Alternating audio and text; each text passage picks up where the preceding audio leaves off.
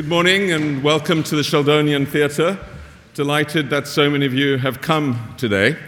The 21st Century School, of which I'm the director of, is working on the great changes of the 21st century. And one of the things we've come to realize is that, as George Soros has said, uncertainty is pervasive. We are no better at predicting the future now than we were in the 1950s, and a thick fog such as that we've had this morning affects airlines in the same way as it did in the 1950s. So unfortunately, Soros's plane was diverted to Bristol. He is on his way. As you might have picked up in the news this morning, he was in Copenhagen last night where he was working on a $100 billion fund for developing countries to address climate needs. So I think we recognize that he needed to be in Copenhagen last night. We expect him here at about between 11:30 and 11:45, but the show will go on, and we hope that we will keep you intellectually challenged over this period, and as soon as he arrives, he will address you. So what we're going to do is we're going to begin with a 10-minute audio of his recent talk on reflexivity, which will provide the context for what he would have said, I think, and give you some of the perspectives that he would offer us. And then we'll move to the panel discussion on that. And then as soon as he arrives, we'll break. The VC will come up and introduce him. So let's begin with the audio of George Soros speaking in Budapest a few weeks ago. In the course of my life, I've developed a conceptual framework which has helped me both in making money as a hedge fund manager and in spending it as a policy-oriented philanthropist. But the framework itself is not about money. It's about the relationship between thinking and reality, a subject that is extensively studied by philosophers from early on. I started developing my philosophy as a student at the London School of Economics in the late 1950s. I took my final exams 1 year early, and I had a year to fill before I was qualified to receive my degree. I could choose my own tutor, and I chose Karl Popper, whose book, The Open Society and Its Enemies, had made a profound impression on me. In his books, Popper argued that the empirical truth can't be known with absolute certainty. Even scientific laws can't be verified beyond the shadow of a doubt. They can only be falsified by testing. One failed test is enough to falsify, but no amount of confirming instances is sufficient to verify. Scientific laws are hypothetical in character, and their truth remains subject to testing. Ideologies which claim to be in possession of the ultimate truth are making a false claim. Therefore, they can be imposed on society only by force. This applies to communism, fascism, and National Socialism alike. All these ideologies lead to repression. Popper proposed a more attractive form of social organization, an open society in which people are free to hold divergent opinions, and the rule of law allows people with different views and different interests to live together in peace. Having lived through both Nazi and communist occupation here in Hungary, I found the idea of an open society immensely attractive. While I was reading Popper, I was also studying economic theory, and I was struck by the contradiction between Popper's emphasis on imperfect understanding and the theory of perfect competition in economics, which postulated perfect knowledge. This led me to start questioning the assumptions of economic theory. These were the two major theoretical inspirations of my philosophy. So here it goes. Today, I shall explain the concept of fallibility and reflexivity in general terms. Tomorrow, I shall apply them to the financial markets, and after that, to politics. That will also bring in the concept of open society. In the fourth lecture, I shall explore the difference between market values and moral values. And in the fifth, I shall give some predictions and prescriptions for the present moment in history. I can state the core idea in two relatively simple propositions. One is that the situation that has thinking participants, the participants' view of the world is always partial and distorted. That's the principle of fallibility. The other is that these distorted views can influence the situation to which they relate because false views lead to inappropriate actions. That's the principle of reflexivity. For instance, treating drug addicts as criminals creates criminal behavior. It misconstrues the problem and interferes with the proper treatment of addicts.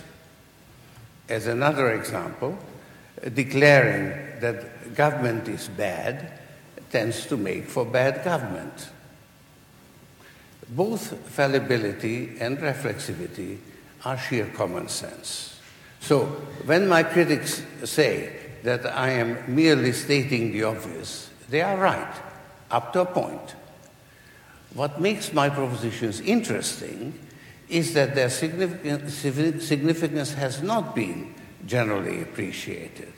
The concept of reflexivity in particular has been studiously avoided and even denied by economic theory. So my conceptual framework deserves to be taken seriously, not because it constitutes a new discovery, but because something as commonsensical as reflexivity has been so studiously ignored.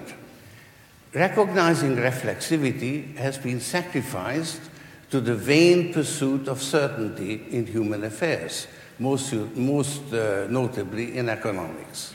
And yet, uncertainty is the key feature of human affairs. Economic theory is built on the concept of equilibrium, and that concept is in direct contradiction with the concept of reflexivity. As I shall try to show in the next lecture, the two concepts yield to two entirely different interpretations of financial markets. The concept of fallibility is far less controversial. It's generally recognized that the complexity of the world in which we live exceeds our capacity to comprehend it. I have no great new insights to offer. The main source of difficulty is that participants are part of the situation they have to deal with. Confronted by a reality of extreme complexity, we are obliged to resort to various methods of simplification, generalizations, dichotomies, metaphors, decision rules, moral precepts, to mention just a few. These mental constructs take on an existence of their own, further complicating the situation. The structure of the brain is another source of distortions. Recent advances in brain science have begun to provide some insight into how the brain functions, and they have substantiated Hume's contention that reason is the slave of passion. The idea of a disembodied intellect or reason is a figment of our imagination. The brain is bombarded by millions of sensory impulses, but consciousness can only process only 7 or 8 subjects concurrently. The impulses need to be condensed, ordered, and interpreted under immense time pressure, and mistakes and distortions can't be avoided. Brain science adds many new details to my original contention that our understanding of the world in which we live is inherently imperfect. The concept of reflexivity needs a little more explanation. It applies exclusively to situations that have thinking participants. The participants' thinking serves two functions. One is to understand the world in which we live. I call this the cognitive function. The other is to change the situation to our advantage. I call this the manipulating or participating function. The two functions connect thinking and reality in opposite directions. In the cognitive function, reality is supposed to determine the participants' views. The direction of causation is from the world to the mind. By contrast, in the manipulative function, the direction of causation is from the mind to the world. That is to say, the intentions of the participants have an effect on the world. When both functions operate at the same time, they can interfere with each other. How? By depriving each function of the independent variable that would be needed to determine the value of the dependent variable. Because when the independent variable of one function is the dependent variable of the other, neither function has a genuinely independent variable. This means that the cognitive function can't produce enough knowledge to serve as the basis of the participants' decisions. Similarly, the manipulative function can have an effect on the outcome, but can't determine it. In other words, the outcome is liable to diverge from the participants' intentions. There is bound to be some slippage between intentions and actions, and further slippage between actions and outcomes. As a result, there is an element of uncertainty both in our understanding of reality and in the actual course of events. Good. Well, I'm delighted to be joined on the stage by a group of people who I think I could wish for no better in thinking about Soros's ideas and helping us understand what they mean for different disciplines and, of course, for the University of Oxford. I'd like to first ask Professor Roger Goodman, who himself is a professor of Japanese studies, but is also now the head of the social sciences division at the University of Oxford, to begin with his comments on and reflections on Soros's ideas. Well, thank you very much. It's a slightly unusual experience to be sitting here next to a chair that's empty. It's a bit like a Malcolm Bradbury novel scene. But let me just comment a bit on what we've just heard. Perhaps I should preface my comments by saying, unlike the rest of my colleagues on the panel, I'm not an expert on finance, although I should quickly hasten to say in front of the Vice-Chancellor I can understand finance as I'm charged with the Social Science Divisional's budget. But I'm a social anthropologist who specializes on Japan, and there are some resonances in what George Soros said just now and in what is written which simply strike with both anthropologists and those who work on Japan. But particularly, I'd like to talk about the relationship between what George Soros is thinking and social science more broadly, and his concept of reflexivity. Social science, as many of you will be aware, and I'm talking about social science here in the broadest sense of everything from law through to archaeology, psychology through to business studies, is essentially the relationship of the study between the person and society. And the key question since the European Enlightenment, essentially, has been this relationship between how people construct the world, the society around them, through ritual and symbolic systems, what George Soros called just now the manipulative function, and how those societies and worlds that they've constructed come to constrain their activity, what he called the cognitive function. And the key problem for social scientists in whatever field has been to understand what is meant by a person in a particular space or a particular time, what anthropologists have called the study of personhood, and what is defined as a society in a particular space at a particular time, since these, as we all know, are ever-changing and highly contestable social constructions. So an anthropologist would take as a given, as we just were hearing, from the premise that what we call the person is divided between a self or an ego, which should be understood as being separate from the persona or the role that that person is performing in a society. And many of you will be familiar with the famous work of Marcel Mauss, The Category of the Person, who talks about the conflation of the ego and the persona into the concept of the individual, which lies at the heart of a lot of current economic thinking, as of being a relatively recent invention. Indeed, the philosopher Alan McFarlane relates it to the development of proto-capitalism in certain Western societies. Now, for me, what I found fascinating about George Soros's ideas, of course, is that the resonances are quite strong with much of the literature in the 1980s about the development of the Japanese capitalist system, which seemed to be based on very different ideas of the person and the relationship between people from capitalist systems that had developed in the West. And there was a big literature on all the newsstands in airports in the 1980s trying to explain the basis of this different form of capitalism and why it worked and what the underlying assumptions were. And as you'll know, because many of you would have read it, it would tell you that the Japanese word for different was the same as the Japanese word for wrong, that a Japanese word for the individual was the same as the Japanese word for selfishness, and that the idea of rights in Japan was a relatively underdeveloped concept. One of my favorite books talked about how in Western society, people were considered to be mature when they could do things by themselves, and how in Japan, nobody was considered to be mature until they realized they could do nothing by themselves, that they were dependent on other people in order to make social interactions work.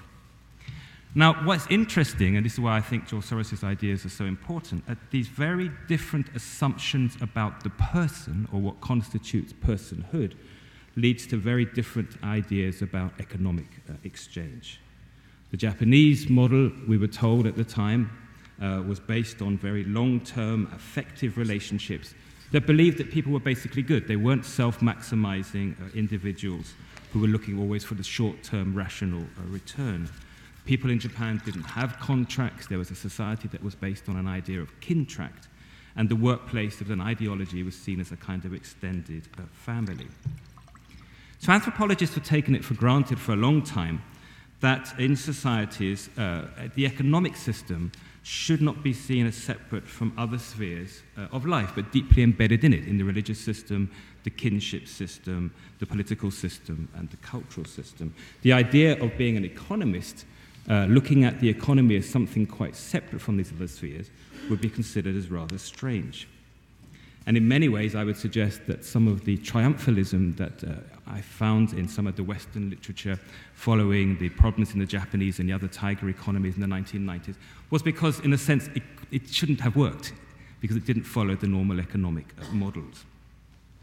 So what I take from George Soros's comments and very interesting ideas, not is that one economic model is better than another economic model, rather that we need to be, to use his word, reflexive about our underlying assumptions about the very nature of what it means to be human and of the nature of human exchange when we want to make predictions about economics and economic functions.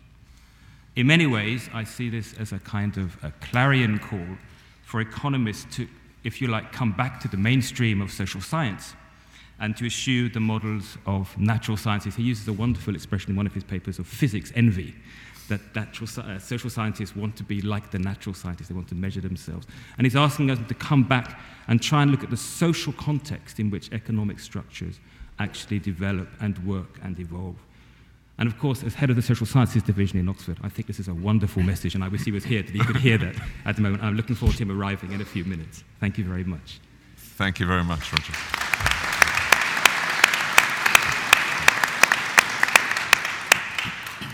We will make sure that that conversation happens with George, and I think it's absolutely reflective of his ideas. Professor David Soskice is research professor at Duke University, an interesting economist who was a professor of economics in London, now is a professor of political science, has written with Wendy Carlin recently really excellent macroeconomic introductory textbooks, or not so introductory textbooks, and has worked in many areas of economics and political science. It is now at Nuffield College. We're fortunate to have him in Oxford, and is extremely well placed to think about the relationship between economics and politics and George Soros' ideas. Thank you very much. I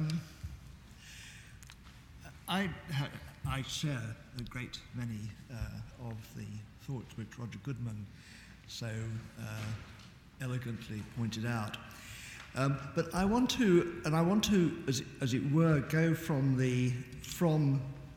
many of those things to the notion that the financial crisis has exposed a crisis in the social sciences, or at least exposed a major problem, which has probably been the social sciences for a long time. And this is despite the great advances which have been made in the last 30 years in the social sciences, in economics, political science, and in sociology. But the major problem comes out of that, because as I see it, there is a real absence of well-grounded, big-picture analyses of major events, including, obviously, the financial crisis, and an analysis which can integrate different social scientific disciplines. Now, there are marvelous exceptions to this. I mean, whatever we may think about Paul Krugman, I think he's a tremendous example of someone who can do this. I think late and very much lamented Oxford economist Andrew Glynn was another person who could make these very big pictures become clear to us. But we seem to have lost this ability. I'm not sure whether we ever had it, but I sort of imagine that in the 50s and 60s we could think in this sort of way. And it's clear that part of the reason why we've lost it has been because of the way research is now done. So I should say the huge advice. I'm not attacking social science research. My own research is very dependent on it, but it has been a price of the way in which research is now done that has become increasingly specialized and technical. It's much harder to talk across boundaries of disciplines, even of sub-disciplines. One might even use this very interesting idea that Mr. Soros has in his lecture, that markets can drive fundamentals. The idea being, I take it that everybody in a market can acquire a belief about what they see as a fundamental, and that belief then, as he puts it, eliminates disequilibria between prices and fundamentals. PPE offers a good example, if one looks at it historically, as to how the different social sciences have, in many ways, moved away from each other. Indeed, bits and pieces of the of economics, particularly political science, have themselves, to some extent, fragmented. When PPE was set up in the early 1920s, it was initially called Modern Greats, and the idea was that you would have you'd give people tools of analysing holistically their own society, of looking at economics and politics and philosophy in the same sort of way as people who did Greats were supposed to have the holistic tools to look at classical civilization, to look at the history, the philosophy. Keep close to the mic. Oh, the mic. At the history, the philosophy, the literature, even the law of classical societies. We've clearly in PPE, which I taught for many years in UNIV, we've clearly moved away from that capacity of really integrating the different parts of the subject. One minute more. I did a class recently with a group of political science graduate students, looking at the crisis and asking how we would analyze the crisis. And when I thought about it beforehand, and when we talked about it, it was clear that there were a whole number of different aspects of the academy which we needed to know about. We needed to know about how modern political systems worked and how they'd evolved. We needed to know about how regulation, deregulation worked and why it was that in the American political system, deregulation could be pushed at a certain point but couldn't have been pushed beforehand. We needed to know about modern macroeconomics, certainly, and modern international macroeconomics. We needed to know about how financial systems worked, how financial crises actually imploded in the way in which they did, and above all, we needed to have a rather good knowledge of economic history over quite a long period through the 20th century. Now, very few people learn that as a matter of course in the way in which they're educated nowadays. And that, I think, has led to a situation where we no longer have, if we ever did have, a capacity for putting things together. And I believe that this is something we should be thinking in terms of. Great. Thanks very much, David.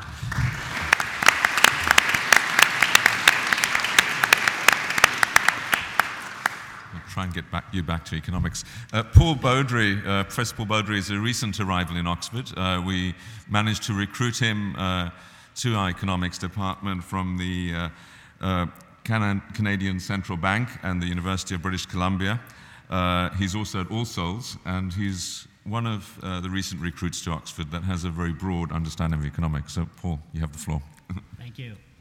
Well, it's certainly a pleasure being on this panel, and I took part of the role of this panel to try to favor some discussion and kind of maybe some controversy.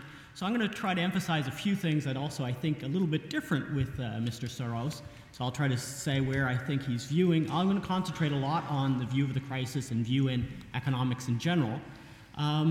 Now, at the same time, I do want to say that I actually agree with a lot of the aspects that Mr. Soros is kind of putting forward. Certainly, it's a great time to be thinking kind of deeply about the issues in economics, of rethinking our system. I also think he has a very good view, and didn't get to hear him on this, but thinking about how we have boom and bust cycles, how bubbles form, talks about this notion of reflexivity, how our actions often hide kind of certain realities, and this actually generates these bubbles where we can't understand really what's happening because our actions actually hide the things behind it and kind of make it self-fulfilling.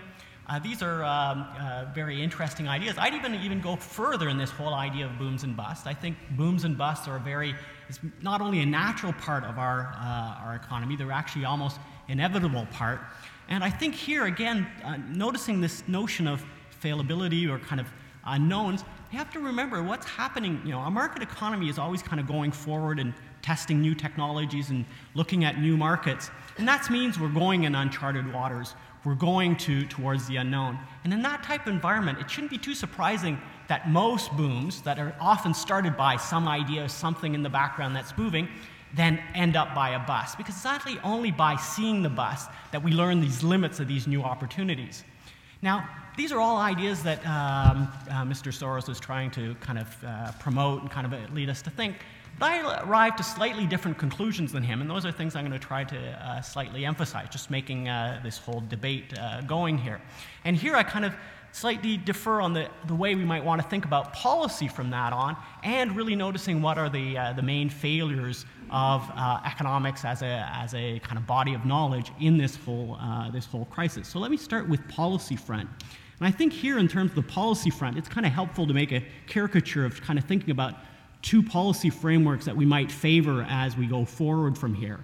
And one, we can think about it as real macro stability. Now, we might think of real macro stability as actually being policy that tries to aim at mitigating this kind of boom-bust cycle that we see in the market economy. And we could think about that as putting it in like mandates of central banks, where this is something that they should be looking to do. And this contrasts with the current view in most central banks that is much more kind of nominal stability. It's inflation stability, and that's the focus. And so that's kind of one aspect we can think. Maybe looking forward, we should be thinking about real macro stability. On the other hand, there's this notion of financial stability. And this is more of a more constrained notion, which is looking to try to understand and organize our financial system to stop getting it to kind of concentrate risk in certain areas, and that we get blow-ups and that we need bailouts.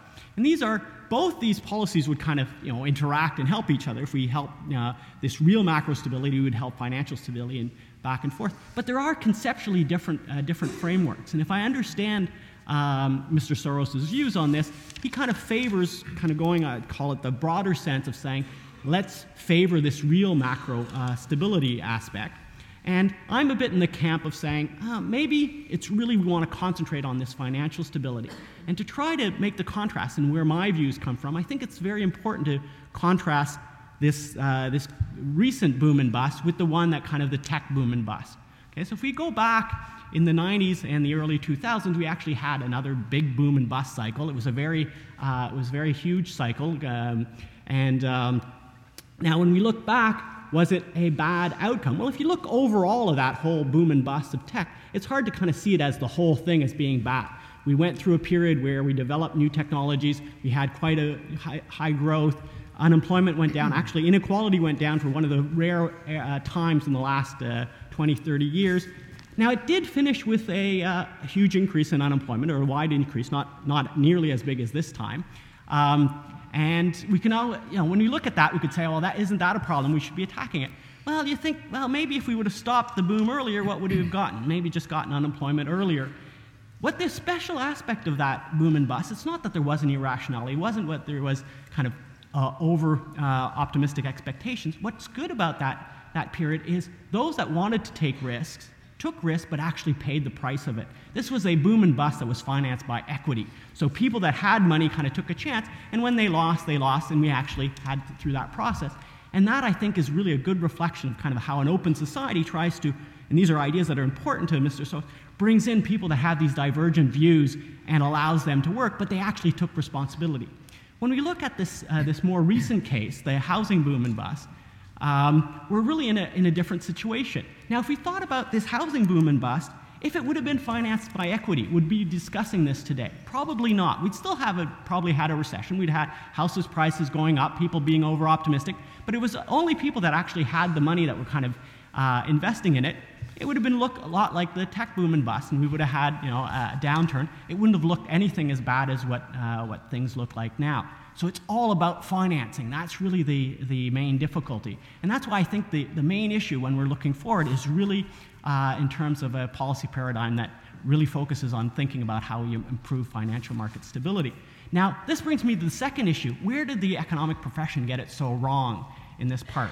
And again, here, I actually agree with a lot of Mr. Soros' view on the economic profession pushed kind of notions that are kind of called rational expectation and efficient markets way beyond kind of reasonable sense. It really became absurd. However, that's not really where I think the biggest errors of the profession were. This is not where it was lacking the most. It's really, again, it's, you know, when I look back, you know, when you think about it that way, it kind of emphasizes like this bubble view. And I don't think the way of thinking of this period was no one was seeing that a bubble was possibly building on housing. I spent a lot of time over this whole period at, you know, central banks around the world, and almost everywhere I went, people would be talking about this potential bubble kind of building and how. But where everyone, or almost everyone, missed out is figuring out how costly the bursting of this bubble would be. It's not the bubble itself was the problem. It's the bursting of it. It's the misunderstanding of how the financial markets were working. And here we really have a dichotomy. When we're talking about the social sciences not being tied together, even within economics, there's kind of this lack of what, again, Mr. Soros might call reflexivity between macroeconomics and finance. In macroeconomics, the notion of banking and financial intermediation hardly plays a role. It's almost like this little veal. It's almost crazy when you see how it's done. And at the other extreme, in finance, we have all this teaching of finance without any implication of what it's doing to the macroeconomy and how there's any interaction between the two. And these kind of areas have just been divided up, and this has to be brought in. So when I'm thinking about a paradigm change in the future, we have to be thinking about how we're going to move forward. And I think we shouldn't only be looking kind of, at least within economics, at trying to explain bubbles. I think that's actually the easy part. We have a lot of things like behavioral economics that give us tools. There's ways of learning. There's lots of aspects there that we can move forward. What is really is needed in any paradigm shift is a really rethinking about what the financial market's doing, what kind of role is it doing, for society, why has it grown so much, why do we have all this interconnectedness, why does it happen so often that it concentrates risk at certain places? These are all questions that may be surprising for non-economists. We don't actually have answers to this in economics, and I think that's where we should be going. Great.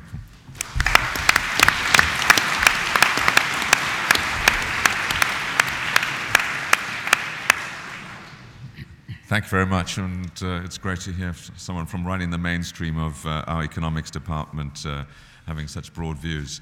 Anatol Kaletsky is a fascinating journalist. He's written very, very widely on the topic. He's in the pillar of the establishment, the Times newspaper, but his views aren't always that orthodox, and I'm delighted to have him here. He's worked very closely with George Soros and has many, many insights into his work. Thank you very much. Well, I agree very much with, actually pretty much everything that others have said, but particularly with what Professor Beaudry was saying about the inevitability of booms and busts in financial markets and in economies more generally, and actually in their desirability. Booms and busts are an evolutionary process. They are a contributor to the process of creative destruction, which, of course, people like Schumpeter have written about a lot in the micro sense, in the structure of industries and so on. But one of the things that intrigues me is that neither economics nor economic history as an intellectual discipline has really thought about the same concept of creative destruction at the politico-economic, at the societal level, because the economic system itself is subject to an evolutionary process whereby it changes, not quite with the same frequency as individual industries, not on an annual or even a decadal timescale, but over the period of, let's say, 300 years of existence of market capitalism, the system itself has changed as a result of political and economic crises, and has emerged from each of these crises as a system that is still recognizably a capitalist market system, but one that is very, very different from the one that went before. As I'm very much an applied guy, as Ian said, I've spent most of my career as a journalist, and now actually I make a fairly decent living as an economist, very much in financial markets, working for institutions, including in the past Soros Fund Management. What I'm going to do is take advantage of this opportunity to be here in Oxford and not talk about any of these applied financial issues, but talk about the broader intellectual and historical aspects on which, of course, I'm not expert. Now, it strikes me that these ideas of reflexivity and fallibility, as George said, are very relevant at the level not just of financial driving force of this evolution in the political economy of capitalism, which has now been going on for 300 years. But where I slightly disagree with George is that he stresses that perfect knowledge, including perfect knowledge about the future, is a critical assumption of equilibrium economics, which it obviously is. But I think he tends to think that it's a critical assumption of all forms of market economics or capitalist economists, which it really isn't.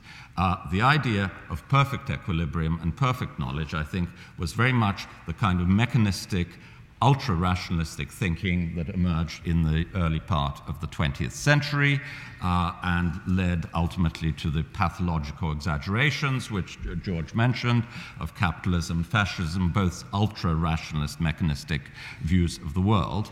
But it also led, in a somewhat more benign and successful way, to the absolutism of market economics, the market fundamentalism that I think George was actually the man who coined that term in the 1990s.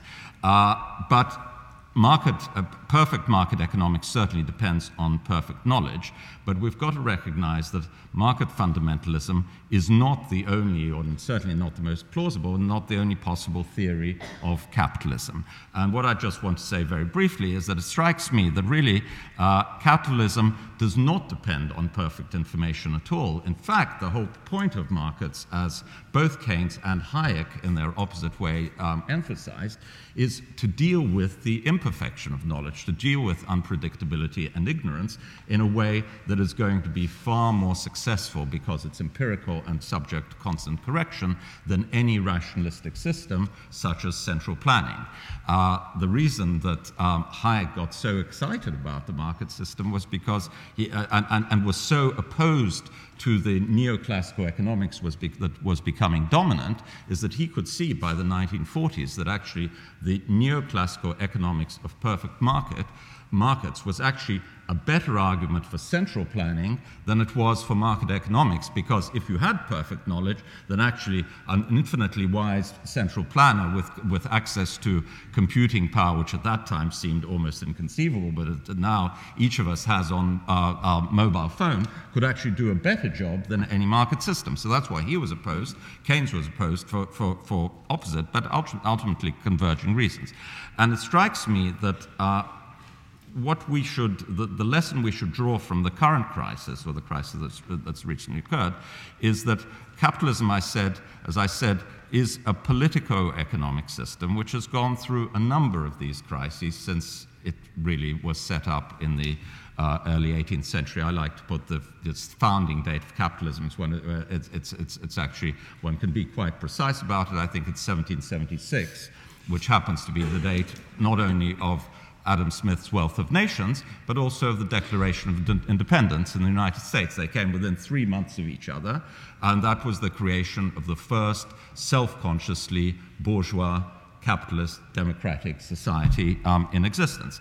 So that was the initial phase of capitalism, but that phase of capitalism was actually itself created in a crisis, both an economic and a political crisis, which of course began with the American Civil War, the French Revolution, and continued in a world of incredible turmoil, really until the Battle of Waterloo in 1815. And then you had a period of stability of classical capitalism, which I would say is the first phase of genuine capitalism. Shall I interrupt, or shall I finish? Why don't you finish, and then we'll get the sort of chance. So you had this marvelous period of stability. Then you had another crisis of capitalism, at least as profound as the other one, from 1914, 1917 onwards, through the Great Depression, and you had the reinvention of a new economic theory. And what's crucial is that it wasn't just society that changed completely in the 1930s. Economic theory also changed at the same time. And the two, in a very reflexive way, went together. You could not have a complete change in political economy without a change in the theoretical underpinnings. So that is what I would call the second phase of capitalism from the 1930s. But that itself, as Marx predicted, fell victim to its own contradictions, and by the 1970s, that phase collapsed. And you had another crisis, both of political economy and of economic theory, and the emergence from the late 70s onwards of the market fundamentalist society and the market fundamentalist economic theory. Now, what strikes me is that we may now be in the fourth of these crises of capitalist political economy and capitalist economics. And in order to move beyond this crisis and move to the next stage, we need a new way of looking at the world intellectually, just as much as we need a new form of regulation, new political balance in the markets. And I think that's the phase that we're at. And in order to develop this new approach, we need precisely the qualities that Professor Soskice mentioned, an open-mindedness about different theories. Within economics, a multidisciplinary approach which brings back history, anthropology, financial markets, the experience of financiers back into the mainstream of economics, and a variety of methodologies within economics itself, which recognize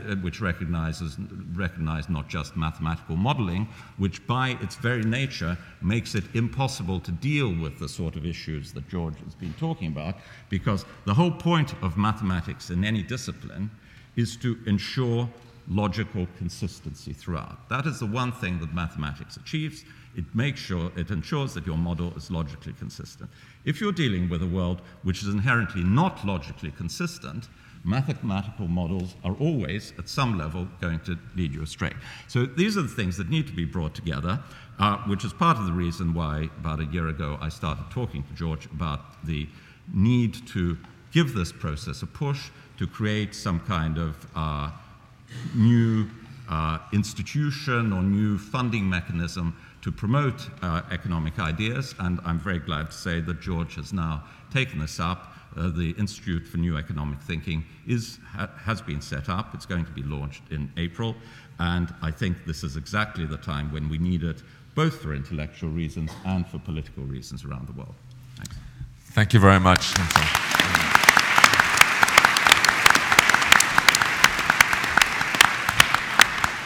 Well, we're delighted that at least for the short term, our uncertainty has been resolved, and the peace of God allowed Mr. Soros in, and that he's joined us, and I'd like to invite the Vice-Chancellor to introduce him. Thank you very much, Ian, and you could just hear the deep breath of relief on the stage when our distinguished guest walked through the door. And ladies and gentlemen, my name's Andrew Hamilton. I'm the new Vice-Chancellor of the University of Oxford, and it's my enormous pleasure to welcome today to Oxford a man who needs little introduction here or indeed anywhere else. Notwithstanding that fact, I am not going to let him escape hearing a few words about himself and the importance that he has had to this university and to open society everywhere. George Soros is both chairman of Soros Fund Management and the founder of the Open Society Institute. It is through his philanthropic activities that Oxford came to know him, and he came to know Oxford. Mr. Soros came to the United Kingdom from his native country of Hungary and graduated in 1952 from the London School of Economics. It was at the LSE that he became acquainted with the theories of Karl Popper, whose work on the open society, in contrast to the regimes from which he had emigrated, that work had a profound influence on his own intellectual development. From the UK, Mr. Soros emigrated to the United States, becoming one of the most successful investors in the world, a status that has permitted his enormous range of philanthropic activity since. In 1993, Mr. Soros founded the Open Society Institute, but really it was his funding of the Soros scholars in the 1980s, scholars drawn from Hungary, Poland, and the Soviet Union, that led to his induction as a founding member of the Chancellor's Court of Benefactors and the award of an honorary DCL from Oxford in 1990. The Soros scholarships have since been transformed into the Open Society Institute and Chevening scholarships, which today bring many talented students from Eastern Europe and the countries of the former Soviet Union to Oxford and to other leading UK universities. Oxford currently has 9 master students and 10 visiting DPhil students funded by this scheme. And as many here will know, the Open Society Institute aims to build vibrant democracies where none exist, through a range of activities, including education at all levels, economic reform, human rights, media and communication, public health, and arts and culture. The emphasis of these activities clearly differs depending upon the areas of the world in which they seek to address problems. Most recently, for example, the OSI has worked in Nigeria with the intention of preventing the spread of tuberculosis and HIV/AIDS. So the threats to an open and free society change very much in nature between decades and continents. But what is constant is the commitment of Mr. Soros to combating them and his determination to transcend the limitations imposed by international institutions and national governments.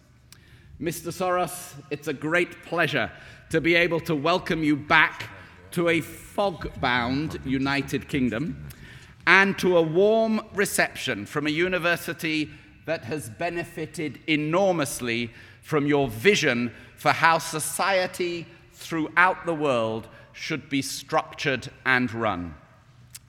I note, sir, that when you were admitted to your honorary degree on the 20th of June 1990, the Chancellor of Oxford University hailed you, and I quote, as a perceptive philosopher, most munificent benefactor of learning, born in Central Europe, bringer of education on an expanding scale to Europe's people.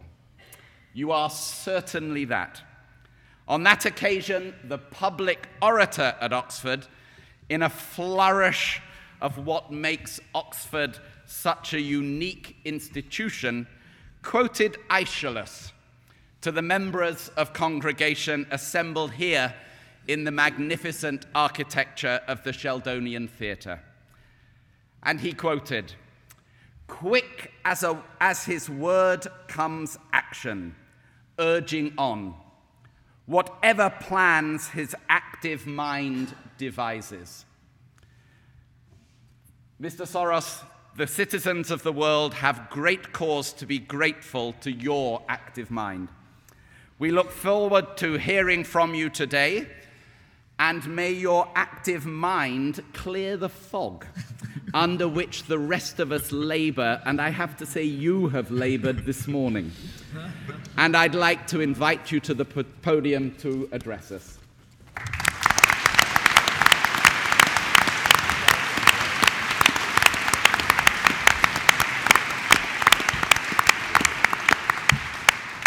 Well, my apologies for being late.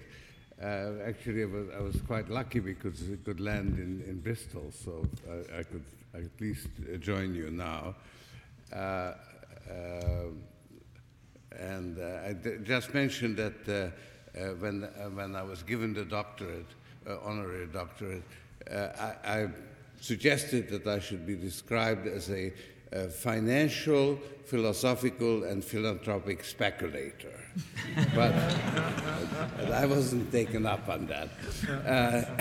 Now, as Anatol mentioned, I am the sponsor of the new Institute for New Economic Thinking, but I'm also a protagonist, and I'm definitely here in my capacity as a protagonist, and maybe just very,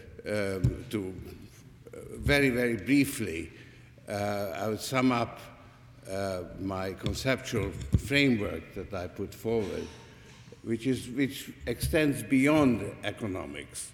It's a I would say more a broader view of the world, and at the most I would put it on four levels of abstraction. The most abstract level, I argue that human situations, human events, have a different structure from natural phenomena. And of course, as a consequence of that, social sciences face a different kind of problem from a set of problems than the natural sciences. in the case of natural phenomenon, and the difference between the two is the role of thinking, the role that the thinking plays. In the case of natural phenomena, it only has one function, which I call the cognitive function. We try to understand those events. And because there's only that one function, actually we do quite well in the field of natural science. In human affairs, thinking plays another role as well.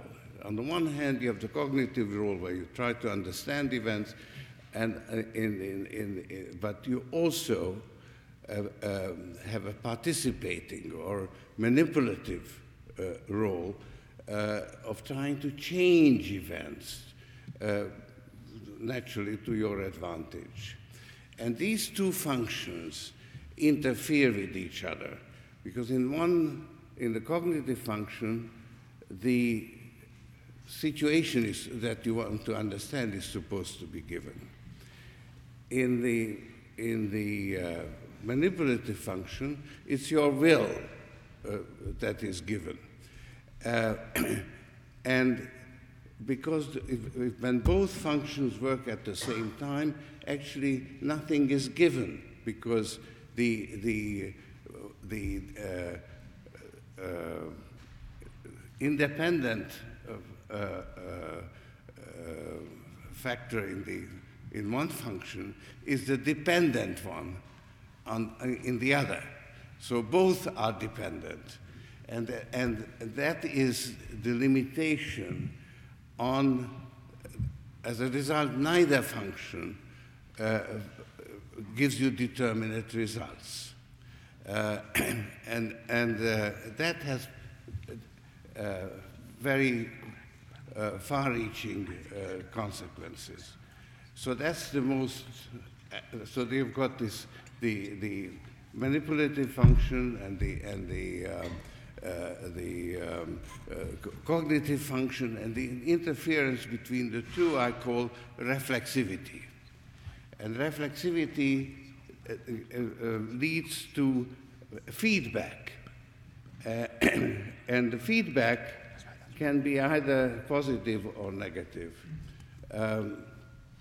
If the feedback is negative, your understanding of the world is corrected, and eventually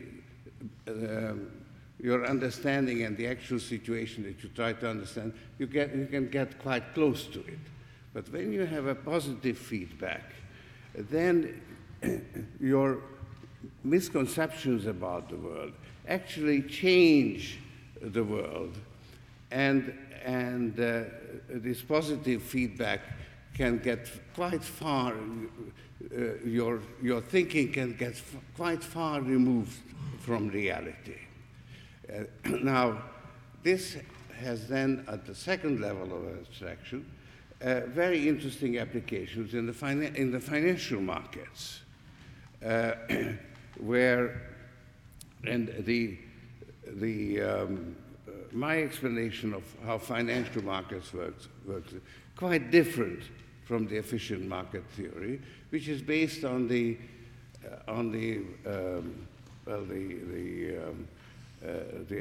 assumption of rationality.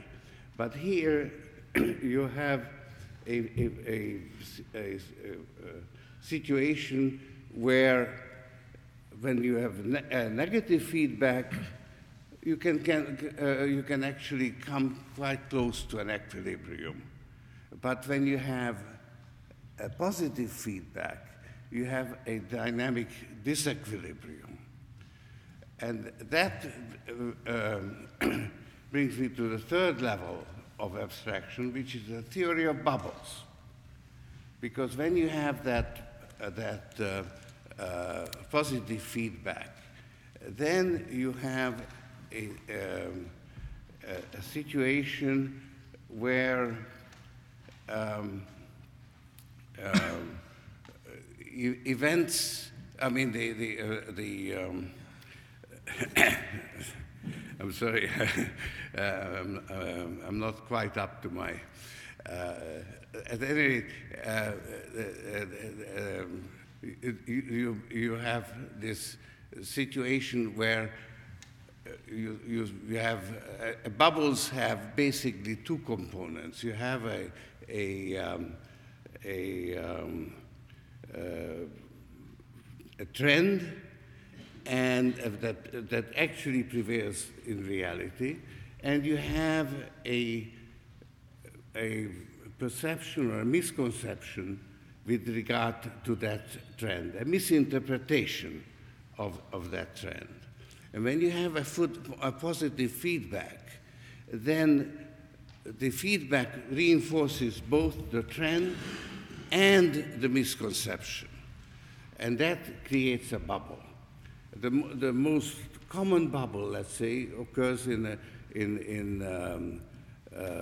real estate, where the prevailing trend is the easy availability of credit, and the effect of that is that it reinforces a rise in the price of the real estate,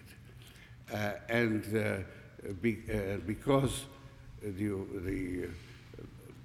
prices are rising, the willingness to lend is also reinforced. So credit standards are relaxed, and it reinforces it.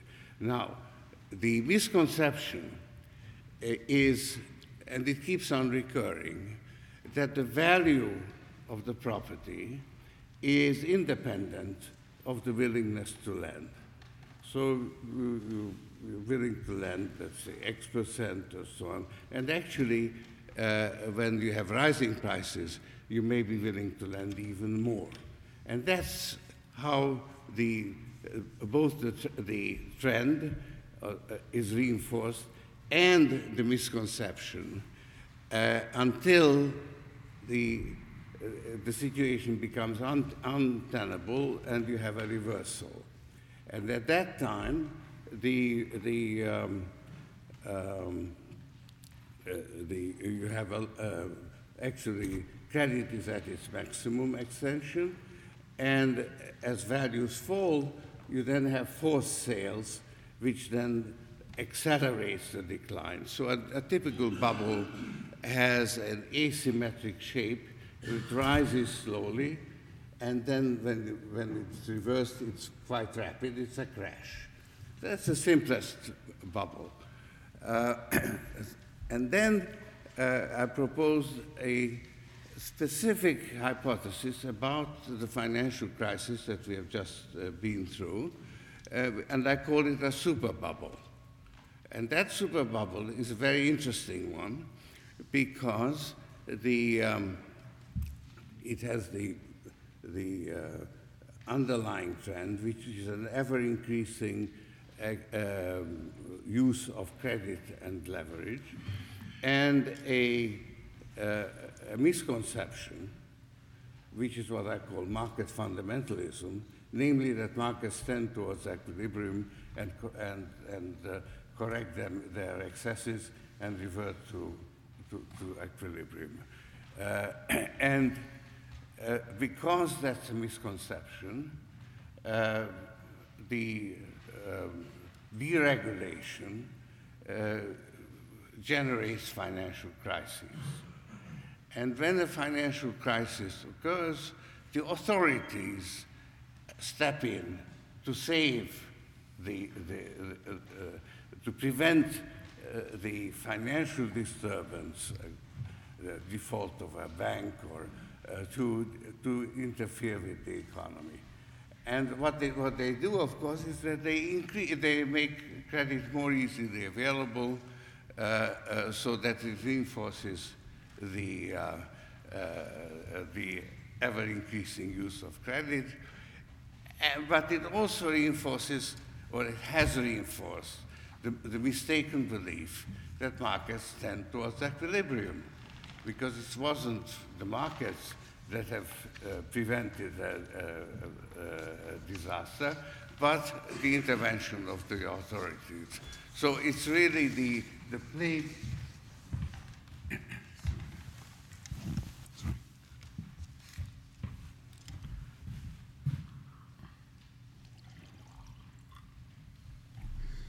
It's really the interplay between markets and the regulators that creates the super bubble.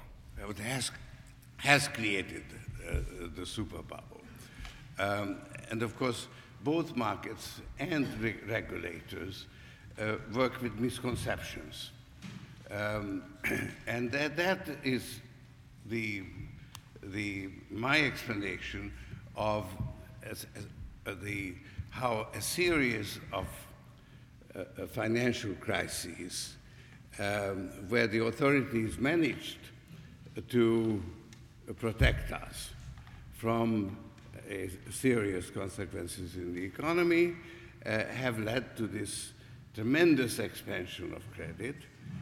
And when the collapse came, it then was that much bigger. Now we are at a very interesting point, because effectively, when Lehman Brothers failed, the markets really did collapse. There was a week when one market after another really stopped functioning, and Lehman Brothers went broke on Monday, and by Friday, the authorities put the financial system on artificial life support and effectively guaranteed all financial institutions that are systemically important against that they will not fail. And in fact, they replaced the credit that has collapsed with the only source of credit that was still credible, which was the credit of the state. And of course, there were some countries where that guarantee was not so credible, and their capital started to flee. And that's why, for instance, Eastern Europe, and there was a small financial crash in Brazil and so on. That's when the periphery countries of the global system were affected by a financial crisis that originated at the center of the and so effectively there's been an almost unlimited injection of liquidity into the markets, quantitative easing. Now, where do we go from here? This is because it was absolutely the right thing to do, because without it, we would have ended in depression as in the 1930s and the collapse of the financial system. And in fact, when you, let's say, a car skids, you have to first turn the wheel in the same direction as the skid is before you can correct it. So it's a delicate maneuver which has two steps. And this was the first step, which is, in fact, making credit available. Now we are facing, how are we going to do the second step? And it's very interesting that the maneuver was successful. The financial markets have recovered. They have stabilized. The various risk premiums have shrunk. And the whole collapse now looks like a nightmare. Just many people in financial markets would like to see it as a bad dream and forget about it. And so there is this sort of revival of what the animal spirits. And the question is, will we actually learn something from this crisis, or do we try to put Humpty Dumpty together again? I think we can make an attempt, but I don't think it can be done, because we have globalized financial markets on false premises, namely that markets don't need to be regulated. It was a very successful market fundamentalist enterprise because it was irresistible, because since capital is absolutely essential, financial capital is absolutely essential, once the main players, basically United Kingdom and, well, the United States and the United Kingdom started to deregulate and globalize, the rest of the world had to follow. So it was irresistible. And we in fact have had truly globalized financial markets, but deregulated markets. Now we've learned that this is unsound. I mean, it's a lesson that has cost us several trillions of dollars or sterling, whichever currency you like to look at.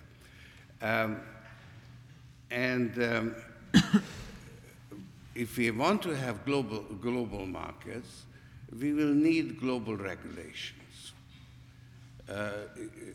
This is the big challenge, which is, I'm afraid, that we may not be able to meet, because the process doesn't work in reverse. Because basically regulations remained national, and when the banking system had to be saved, it had to be done on a national level. And in Europe in particular, it was basically Angela Merkel of Germany who said it has to be done on a national basis. It couldn't be done on a Europe-wide basis. So, of course, national regulators have national interests, and those interests don't coincide. And therefore, the challenge of having global regulations with uniform standards is going to be very difficult to achieve. Now, at the same time, you have the emergence of an alternative. I would call the system that collapsed international capitalism, the Washington Consensus.